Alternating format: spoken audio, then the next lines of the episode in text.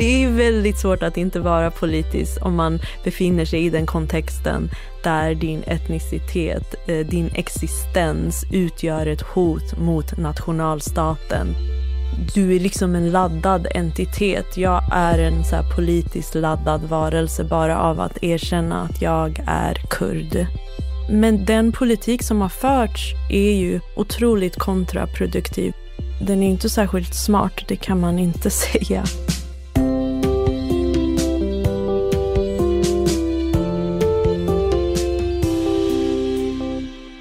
Den iranska juristen Shirin Ebadi fick Nobels fredspris 2003 för sin kamp för mänskliga rättigheter och demokrati. Och I motiveringen lyftes särskilt hennes arbete med kvinnors och barns rättigheter fram. När hon fick priset så var Shirin Ebadi verksam i Iran och i sin bok Until We Are Free berättar hon vad som hände sen. Först trodde hon nämligen att den internationella uppmärksamheten för hennes arbete skulle bli ett skydd.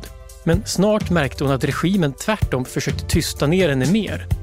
Hon och hennes medarbetare övervakades och trakasserades och i samband med protesterna efter valet 2009 så gick hon i exil. Regimen anklagade henne då för skattefusk i en uppgjord rättegång så dömdes Shirin Ebadi i sin frånvaro för att inte ha betalat skatt på sitt Nobelpris. Och det ledde till att hennes bostad och tillgångar i Iran beslagtogs.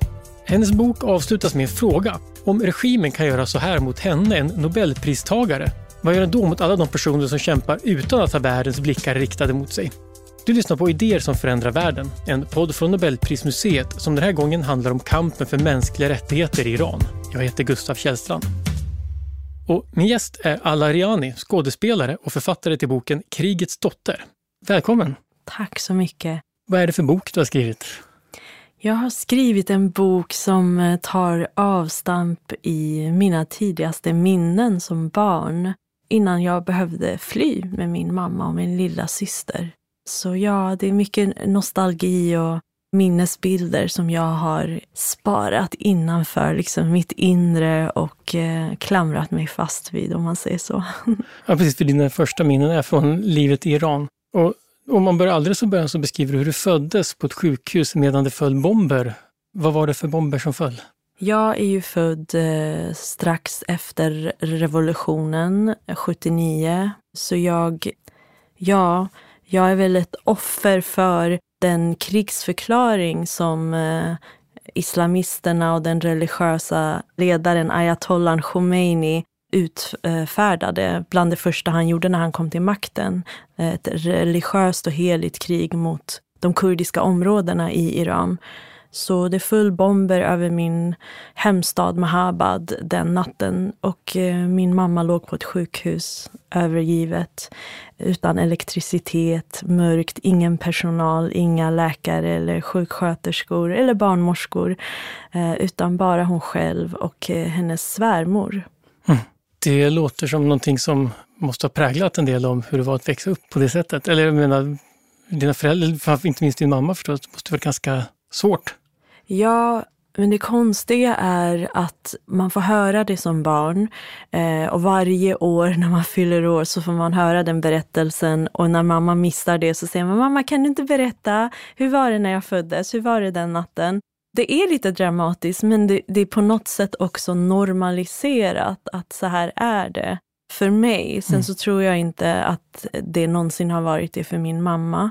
Eh, jag tror att det var en otroligt så här, traumatisk händelse och ett minne som hon berättar ganska så rakt av egentligen, utan känslor och så. Och jag tycker att det, det har varit så för mig i liksom skrivandet, den processen när jag har behövt prata med mina föräldrar i och med att jag var så liten. Eh, så behöver jag, jag går ju liksom tillbaka till deras berättelser och historier och väver ut det på så sätt. Så jag har ju behövt liksom prata med dem. Och mycket av deras sätt att berätta är på ett sånt ganska liksom, ja, eh, det bästa ordet känns nästan, alltså så på ett praktiskt sätt så berättar de om det och har liksom så skalat av känslorna för att jag tror att det är alldeles för jobbigt för dem. Anna Riani är skådespelare och har bland annat varit med i tv-serierna Kalifat och Det som göms i snö.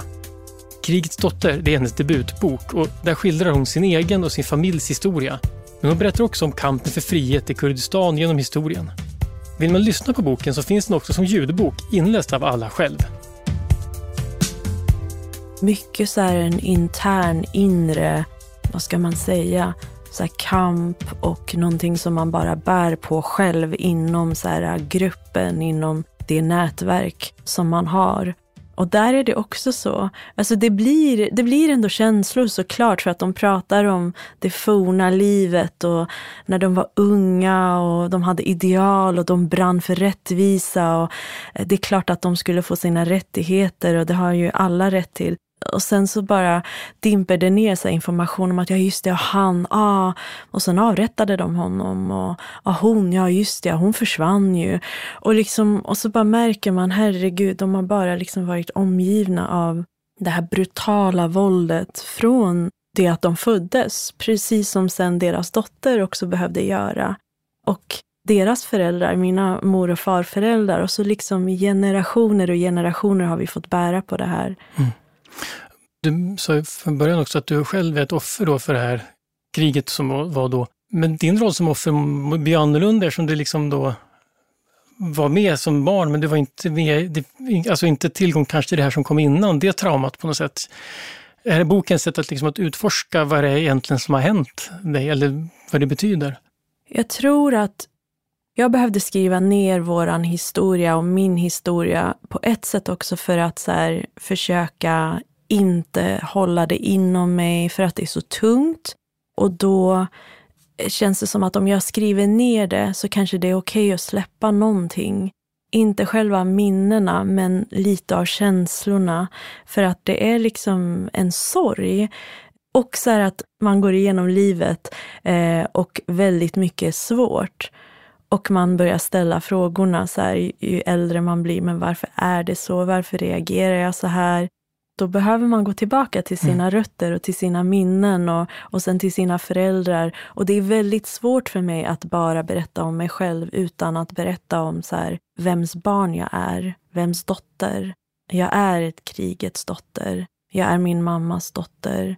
Jag är dotter av en kvinna, en kurdisk kvinna som lever under förtryck i Iran. Ett Iran som har styrts av despoter, vare sig det är monarker eller om det är de religiösa islamisterna. Och ett land där ultranationalism och fascism utnyttjas och då handlar det om allting. Alltså land och mark är beslagtaget, resurser exploateras, vi får inte använda vårt modersmål. Kurdiska är fortfarande ett förbjudet språk i Iran och det var det även när jag började förskolan i Iran.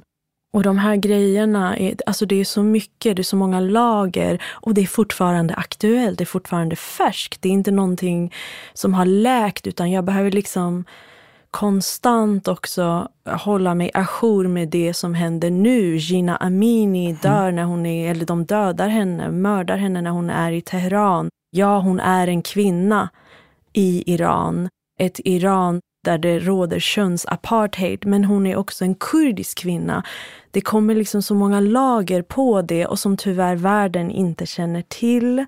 Som omvärlden ibland avsiktligt blundar för, för att eh, de också, alltså vi lever i ett kolonialt liksom, samhälle eller samhällen och det är det som styr eh, Eh, det är geopolitik och det är pengar och det är, det är liksom territoriella landsgränser och nationsstaterna vi är allra, allra längst ner i hierarkin. Vi är världens största etniska folkgrupp utan ett land. Och de flesta människor känner inte ens till att det finns kurder i Iran. Och just att så här, Gina blir symbol för en revolution nu, som hela världen känner till. Alla känner igen hennes ansikte. Men hon är känd under ett namn som är statssanktionerat och påtvingat på henne. Hennes kurdiska namn var förbjudet. Mm. Och man skanderar kvinna, liv, frihet som är undertiteln till min bok. Mm. Eh, men den liksom original versionen på kurdiska är försvunnet och så säger man det bara på det persiska språket eller på engelska. Ibland jag har sett det på arabiska, på franska, på spanska. Eh, men inte på kurdiska. Och det, det är så otroligt ledsamt eh, och frustrerande. Um, och det var mycket av de här grejerna som gjorde att jag verkligen tog tag i att så här, nu måste jag få ut den här boken. För att den är så mycket kopplad till det som händer idag. I september 2022 dog den 22-åriga Gina Amini efter att hon gripits av den iranska moralpolisen för att ha burit sin hijab på fel sätt. Den officiella förklaringen var att hon hade fått en hjärtattack på polisstationen men många ögonvittnen trädde fram och beskrev hur hon hade misshandlats brutalt under gripandet. Nyheten om hennes död satte igång protester. De började i Teheran men de spred sig snabbt till fler delar av landet. Även internationellt blev reaktionerna starka och flera länder har infört ökade sanktioner mot Iran, däribland USA, EU och Storbritannien. Trots att regimen slagit tillbaka mot demonstranter oerhört våldsamt så fortsätter protesterna både i form av demonstrationer och genom att kvinnor rör sig offentligt utan att bära slöja. I oktober 2022 så fick Nobelstiftelsen kritik när de meddelade att Rysslands och Belarus ambassadörer inte var bjudna på Nobelprisutdelningen. Många menade nämligen att det här beslutet också borde gälla Iran. Och efter kritiken så ändrade Nobelstiftelsen sig och lämnade ett nytt besked. Inte heller Irans ambassadör fick komma. Vi är alla människor och alla kvinnor förtrycks i Iran på ett fruktansvärt obegripligt sätt som inte ens går att ta in.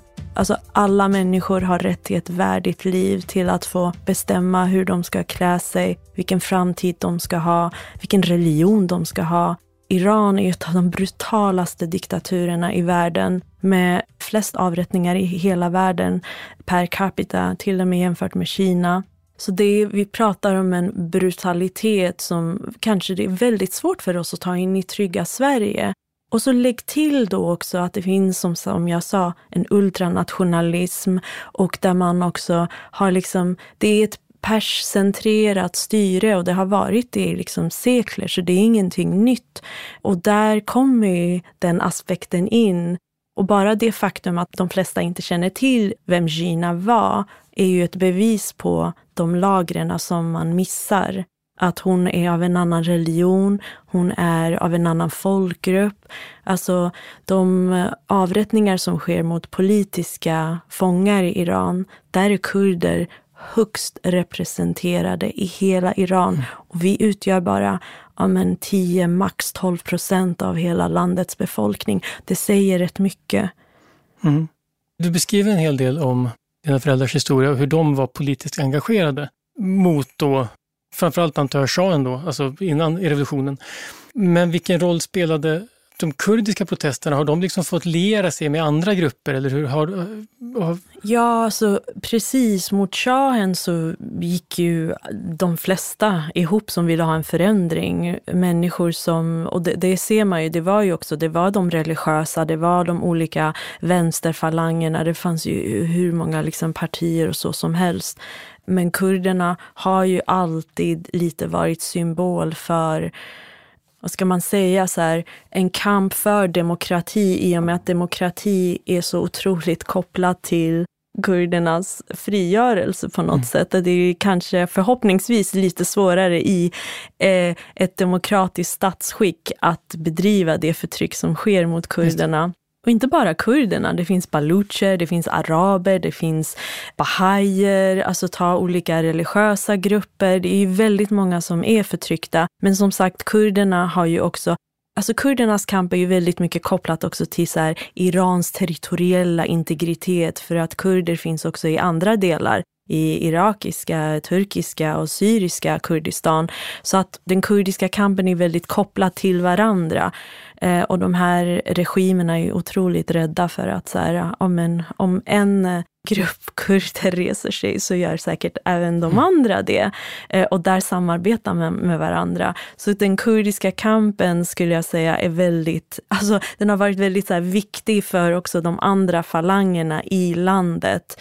Eh, och just också så här under, alltså sen efter revolutionen så blev ju de kurdiska eh, bergsområdena en fristad även för eh, alltså iranier mm. och eh, eh, liksom fritänkare och så som, som regimen nu skulle så jaga.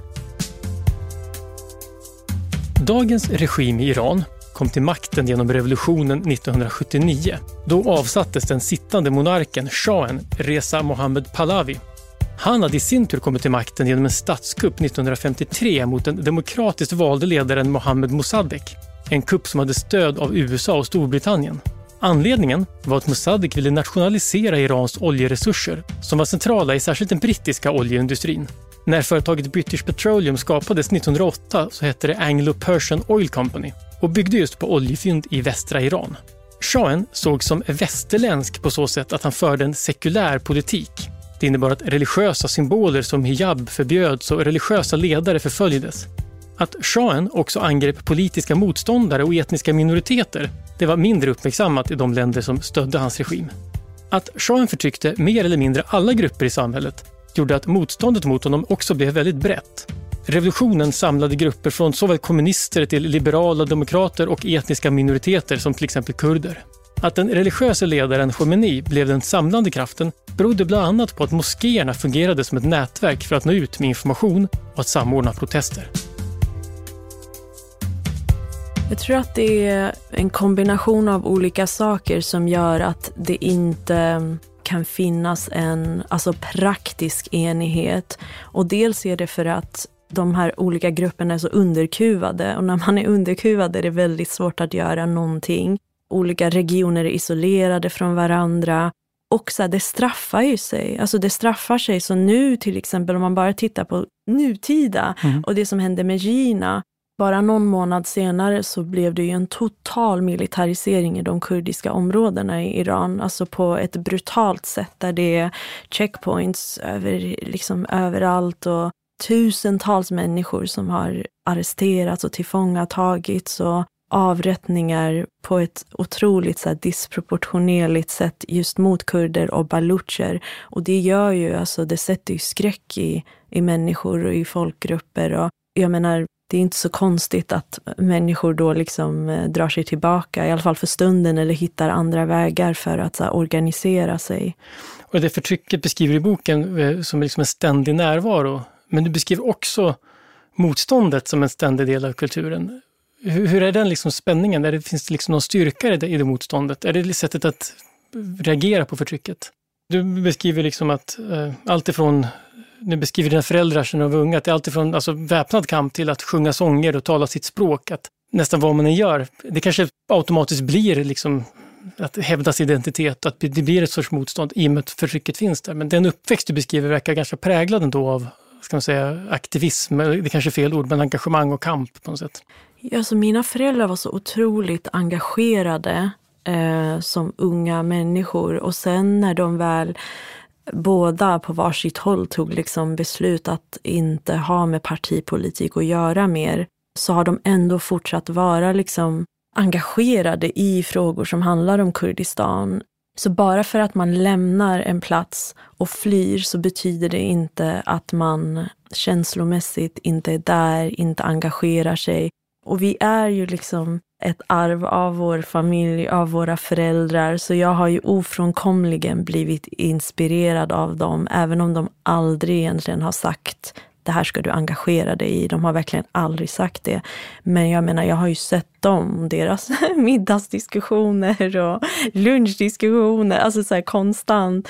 Eh, så det har ju verkligen format mig. Men också just det här som jag beskriver i boken. Jag minns mina första år i Kurdistan, mm. i Mahabad. Jag visste inte vad Iran var. Jag visste bara så att vi pratar kurdiska. Och jag, alltså det, det här är liksom ett kurdiskt samhälle. Sen så började jag i förskolan. Och då hade ju revolutionen skett och islamisterna tagit över så jag behövde ha hijab. Och jag behövde prata på ett annat språk än kurdiska. Och jag förstod inte vad det här var för konstigt språk. Så hemma hade jag ett liv och ute i samhället, i skolan hade jag ett annat. Jag minns ju de här grejerna fastän jag bara var fem år. Vilket har gjort att kombinationen av mina minnen och hur jag ser att mina föräldrar är och har liksom fått höra om deras minnen, men också att se all problematik som fortfarande mm. än idag råder i alla fyra delar av Kurdistan. Mm. Turkiet, Syrien och Isis, NATO-frågan. I Irak är det fortfarande jättemycket frågor om du vet, arabiseringspolitik och så vidare och människors hem och land som beslagtogs eh, eh, under Saddam Hussein. Alltså det är så mycket som fortfarande är levande, så det har gjort mig till den jag är och um, det är väldigt svårt att så här, stänga av på något sätt. Hur gammal var du när, du när ni flydde från Iran? Jag var fem. Fem, ja. ja.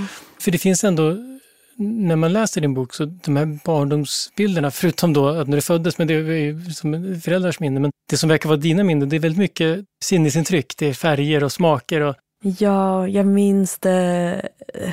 Jag tror inte jag någonsin i mitt liv kommer att uppleva någonting som motsvarar det. Och jag vet ju att jag har romantiserat det med tiden och det är nostalgi. Och just för att jag inte är uppvuxen där, de gatorna är borta, den blåa porten är borta, farmor är borta, eh, mina kusiner, alltså de, de, är inte i mitt liv längre. Så jag har ju verkligen så här hållit jättehårt fast vid det här. Så ja, det, då, då blir det liksom väldigt vackert och romantiserat. Och det är så jättemycket, jag ser mycket färg och eh, av någon anledning och väldigt mycket så mat och smaker och eh, ja, men glass och sötsaker. Och jag minns väldigt mycket av allt det där.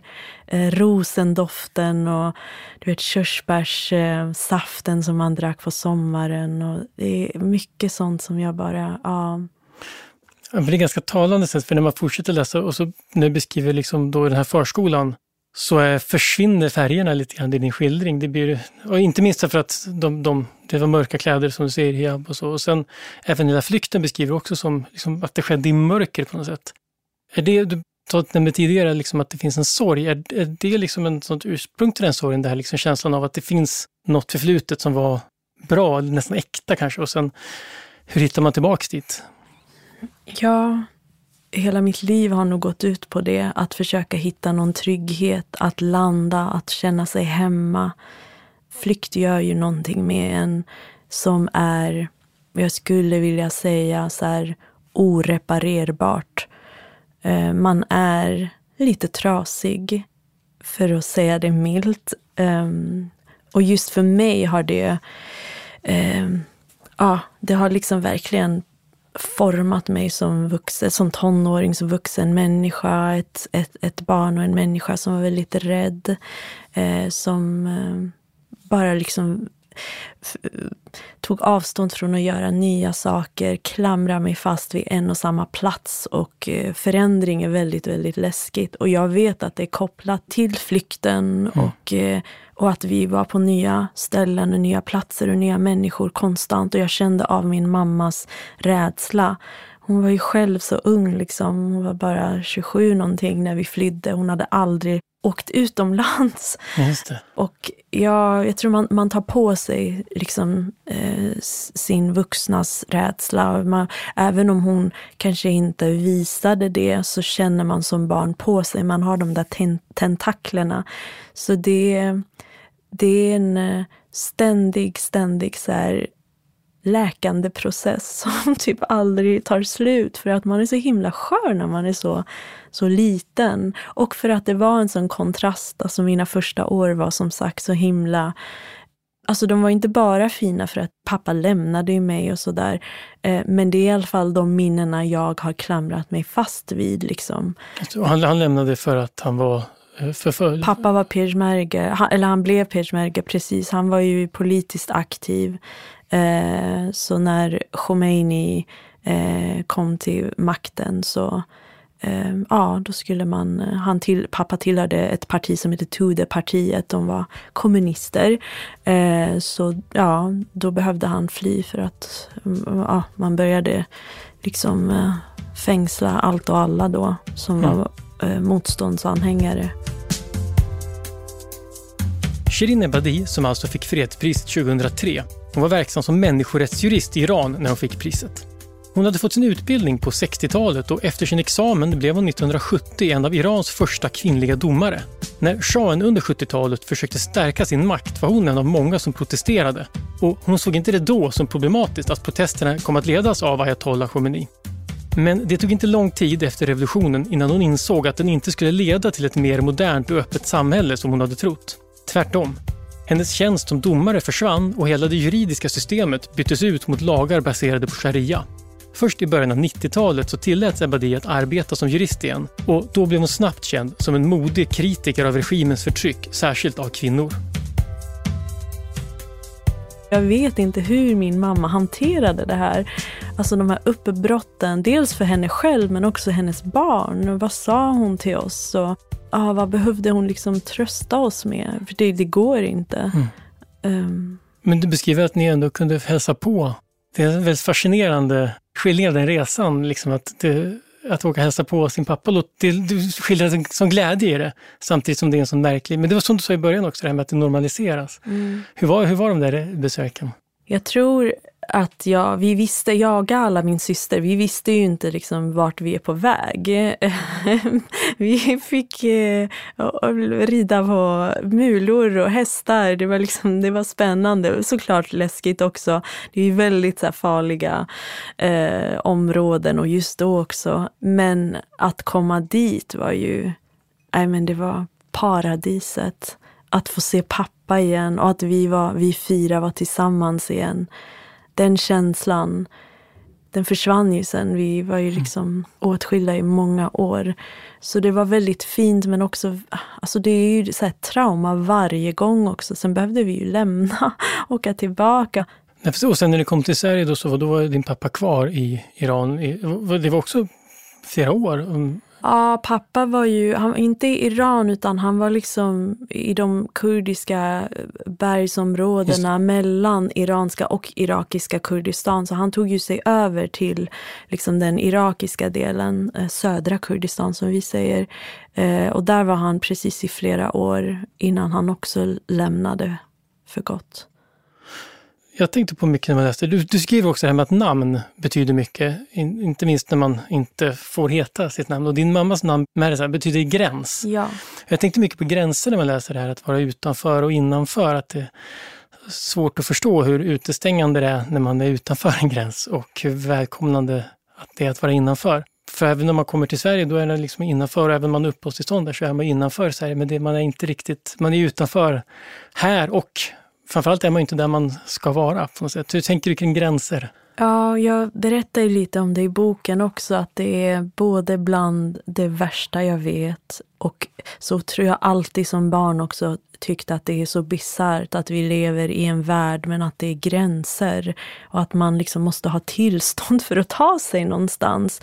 Alltså på riktigt, om man verkligen pausar och tänker på det så är det så otroligt konstigt och destruktivt och sorgligt att vi lever så. Men samtidigt så är det de, liksom, det system vi använder oss av och det är också det, det system som används för att förtrycka mitt folk. Mm. Så jag vill ju också ha gränser. Det. det är det jag drömmer om. Jag vill ha gränser för Kurdistan så att Eh, vi aldrig kan drabbas mer av folkmord och etnisk rensning och du vet, fördrivningar och att man byter namn på våra städer och på våra berg och på våra dalar och floder utan att vi får äga vårt eget land där vi har levt i tusentals år och bara får leva och inte vara rädd. Alltså det här att inte vara rädd, att bara få vara människa det längtar jag till. Det är ju någonting som är lätt att ta för givet. Men eh, den erfarenheten av på flykt, är väl, det tar väl liksom inte slut, den rädslan. Även bara för att, för att man är ju inte framme. Nej, det tar inte slut. Det tar ju inte slut. Man är, liksom, man är verkligen aldrig framme och det känns som att man alltid har en en ryggsäck någonstans i ett litet fack i sitt inre, i sin hjärna. En ryggsäck som är redo att ta sig härifrån igen. Um, det är ju så konstigt, jag har liksom levt här hela mitt liv men jag kan ändå känna utanförskap och en sorg. Um, och ja, det tar väldigt lång tid att känna sig hemma någonstans. Och även om man har ett fysiskt hem, att känna sig trygg och att känna så här, men det här är vårat och här är vi välkomna och här kommer ingen att göra illa oss igen. också här kopplat till så trygghet med familj. En familj som är splittrad, föräldrar som har varit åtskilda i jättemånga år. De återförenas. Vad gör det med den dynamiken? Det är många, många aspekter. Ja, och just den, som du säger, den här kurdiska erfarenheten att ha varit så i väldigt, väldigt länge. Det finns liksom en hel kultur präglad av kanske en längtan, skulle man kunna säga det, tror du? Absolut. Det är en längtan och den kan man höra i våra sånger, i vår poesi, eh, i våra danser. Det är så här e, ett vemod och en sorg där liksom efter längtan för att få bara vara. um, så det är mycket också så ett vemod men också kärlek till bergen och träden och kullarna. Och, mm. um, ja, och man har ju också fått använda sig mycket så av symbolism för att inte provocera regimerna, för att, inte, att det inte ska verka politiskt. Men det mesta är faktiskt högst politiskt. Det är ju väldigt svårt att inte vara politisk om man befinner sig i den kontexten där din etnicitet, eh, din existens mm. utgör ett hot mot nationalstaten du är liksom en laddad entitet. Jag är en så politiskt laddad varelse bara av att erkänna att jag är kurd. Ja, det är samma sak igen, det här med att, att alla är politiskt laddade och att, att vara politiskt laddad på ett sånt sätt att man är så privilegierad så att man inte behöver tänka på det. Det är liksom, när man pratar om privilegium så missförstås det ibland som att man får allting gratis. Men då får man ju en del också. Men framförallt kanske det är just det privilegiet att inte behöva reflektera över vem man är. För att det är liksom och det är, ganska, det är tänker jag, globalt sett en ganska liten del av mänskligheten som är så lyckligt lottade. För mig att läsa boken var väldigt spännande reflektioner kring just det, inte minst jag, mina föräldrar var ut, utlandssvenskar, så svenskar som bodde i Brasilien, så jag flyttade till Sverige när jag var fem år. Mm. Eh, vilket är lika gammal som du. Och jag tänkte på det, vilken enorm skillnad. Att jag flyttade ju hem. Jag är född liksom i Brasilien, jag är ingen jag minns lite färger och former där, men det är liksom något, det är ett främmande, någonting som var kul då. Men sen är det det här Alltså det är så uppenbart att hur man upplever runt omkring påverkar. Det var som finskildring där. Att Just det. När du, beskriver hur du, kom, när du beskriver hur du kom till Eskilstuna, att alla färger där var liksom annorlunda. Ja. Och för mig var det tvärtom, att när jag kom till Ludvika, det är väl lite mindre, men ungefär samma grej, så, kände, så i mitt minne i alla fall, jag minns det som att nu, det här är det som är den, ska säga, ja, det vanliga, det här är hemma. Det var så märklig upplevelse att läsa den här boken. Spännande på det sättet att det är sån motsats. Mm, vad fint. Ja, det där är väldigt, väldigt intressant. För det är, jag tänker på det nu när vi pratar faktiskt, att det är för att vi har liksom olika referenspunkter. Att eh, någonting annorlunda för dig ändå kanske något spännande, mm. man är nyfiken, det är no kanske något lekfullt till och med. Men för mig, eh, det första jag fick vara med om som var främmande och annorlunda, det var ju att jag var tvungen att prata ett annat språk när jag var fem år med tvång. Mm. Och behöva lära mig saker. Och jag fick inte prata mitt eget modersmål. Så det, är ju därför det blev mörkt. Så mina första mörka minnen är ju liksom då. Mm. Och sen så bara följde det med. Och det är väldigt intressant. att alltså, så för mig ända sedan dess, ända sedan den upplevelsen och det minnet, så är nya saker och förändring någonting obehagligt, någonting som vill mig illa, någonting som liksom ja, men jag känner mig inte trygg. Så det, ja, där har vi en liten skillnad. Mm. Ja, men, och det att lära sig språk också, det är liksom någonting i regel, oftast ses ju någonting positivt, men att tvingas är ju något annat. Precis. Det sägs, ja, jag vet inte, det här är inte vetenskapligt, men jag har hört så att kurder är väldigt bra på språk. det, det, är väl för att vi är, så här, vi är tvungna att lära oss andra språk. Eh, och inte, det är väldigt många som tyvärr inte alls kan kurdiska heller. Alltså, eh, på många håll är det tyvärr ett utdöende mm. språk. Det är otroligt sorgligt. Så, ja. Eh, jag tror att det ligger något i att barn, barn som lär sig är tvåspråkiga som barn, det kan gå lite långsammare att lära sig språket, men, men på sikt så lär man sig båda två, alltså bättre man blir. Så det, det, men det är väl ett, det är väl kanske inget det väger väl inte upp riktigt för att bli tvingad naturligtvis. Nej, men, och men vi det, det lär säkert någonting. Ja, och vi lär ju oss inte två språk, för Nej, vi får det. aldrig gå i skolan och lära oss kurdiska, så väldigt många kan inte skriva på kurdiska Mm. och väldigt många kan faktiskt inte prata på kurdiska för att människor blir assimilerade. Men det är mycket lättare att säga att jag är turk, eh, säga att jag är iranier, eh, när det kommer till utbildning, anställning och så vidare och så vidare. Så att det är ju också väldigt många som liksom tvättar bort sin kurdiska identitet och slutar prata sitt modersmål. I modern tid har det aldrig funnits någon kurdisk stat som omfattar hela det område som idag kallas Kurdistan, utan det har alltid varit en del av olika större riken och imperier. Dagens uppdelning mellan Turkiet, Syrien, Irak och Iran är resultatet av gränser som drogs upp efter första och andra världskriget. Sedan dess har kurdiska rörelser kämpat för självständighet, både genom protester och med väpnad kamp. Men med undantag för kortare perioder av självstyre har de alltid slagits tillbaks. En av anledningarna till att regimerna vill ha kontroll över kurdernas landområden är att de är rika på naturresurser, inte minst olja. Efter revolutionen 79 så hoppades många kurder på en förbättring. Enligt en konstitution som togs fram under revolutionen så skulle etniska minoriteter ha rätt till visst självbestämmande. Men när kurdiska ledare tog chansen att utropa delar av de kurdiska områdena som självständiga så slogs de snabbt ner av den iranska militären. Och den nya regimen fortsatte sedan förtrycket mot kurderna. Det beskriver också med assimileringsprocessen då som var från 1979-80 framåt.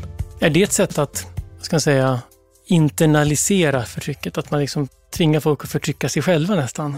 Ja, men det är inte från 79 utan det är mycket, mycket tidigare. Så har man ju gjort liksom i alltså hundratals år, även under Ottomanska imperiet och, eh, och så vidare. Och det är ju absolut det bästa sättet för förtryckaren att luta sig tillbaka och låta den man förtrycker att själv göra allt arbete åt en.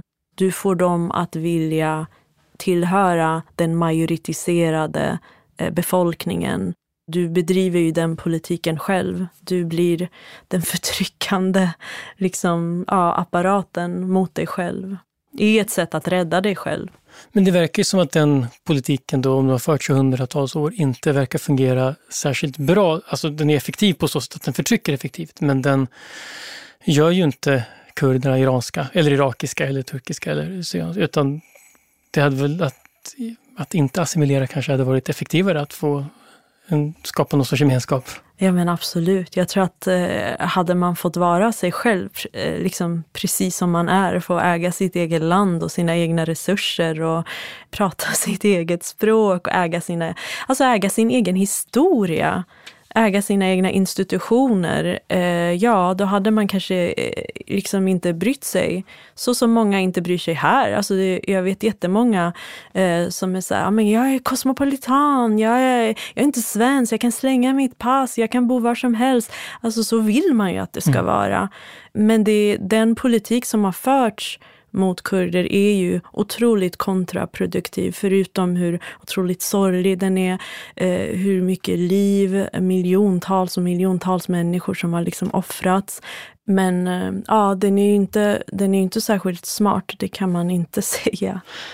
Nej, men det med gränser, att vara kosmopolit, det var just som du sa också, att gränser, det är lätt när man har dem att säga att de inte behövs och det vore ju målet, men när man inte har dem, precis, hade man haft dem så skyddar de. Ja, och det är väldigt lätt också för andra att säga så här, ja men vad då? Om ni får prata ett eget språk, då är väl allting bra. Så här, och alltså mycket så här att man eh, hittar lösningar åt oss och inte låter oss själva få äga frågan och vara så här, men det här är vad vi vill ha. Och det är så bisarrt också när man lever i förlåt, jag ska säga så kallade demokratier. Nu kommer jag få massa hatare. Eh, men nyanser av demokratier. Att man, le- man liksom lever i en kontext, man lever i Sverige eller du vet andra ställen där jag också ibland har pratat och så. Och att man får av människor som ska vara demokrater och förespråkare för folks vilja, fria vilja, men säger till oss hur vad vi ska vilja ha. Och så här, att vi ska vara nöjda där vi är. Men herregud, vi är ju typ över 40 miljoner människor. Det måste ju få vara vår egen rätt att få bestämma. Det är ju en universal rättighet att få ha självbestämmande. Det är ju liksom ingenting konstigt. Nej, verkligen inte. Och det, men det där är ju fascinerande med den historien då att när länderna delades upp så delade man, försvann Kurdistan från den, liksom, du sa koloniala kartan och då finns det inte med i det liksom juridiska nationalstatssystemet och då ska man nöja sig med något annat. Precis, ja. ja. Tror du att de protesterna som har varit i Iran nu under ganska lång tid, eh, som är väl, brukar väl kallas för de största sedan 1979, tror du att de kommer leda till förändring? Ja, jag är hoppfull. Jag tror absolut att det kommer att leda till förändring. Sen när det sker, det är svårt att säga. Men diktaturer kommer och går och den här diktaturen kommer också att rasa. Den här regimen har aldrig haft legitimitet i Kurdistan bland kurder. Vi röstade nej, vi har bojkottat den. Alltså människor har sagt sitt. De är ute på gatorna och säger död åt diktatorn och ner med regimen trots den, liksom, eh, den fara det finns att faktiskt bege sig ut och, och göra det. Eh, otroligt modigt och det kommer att ge resultat.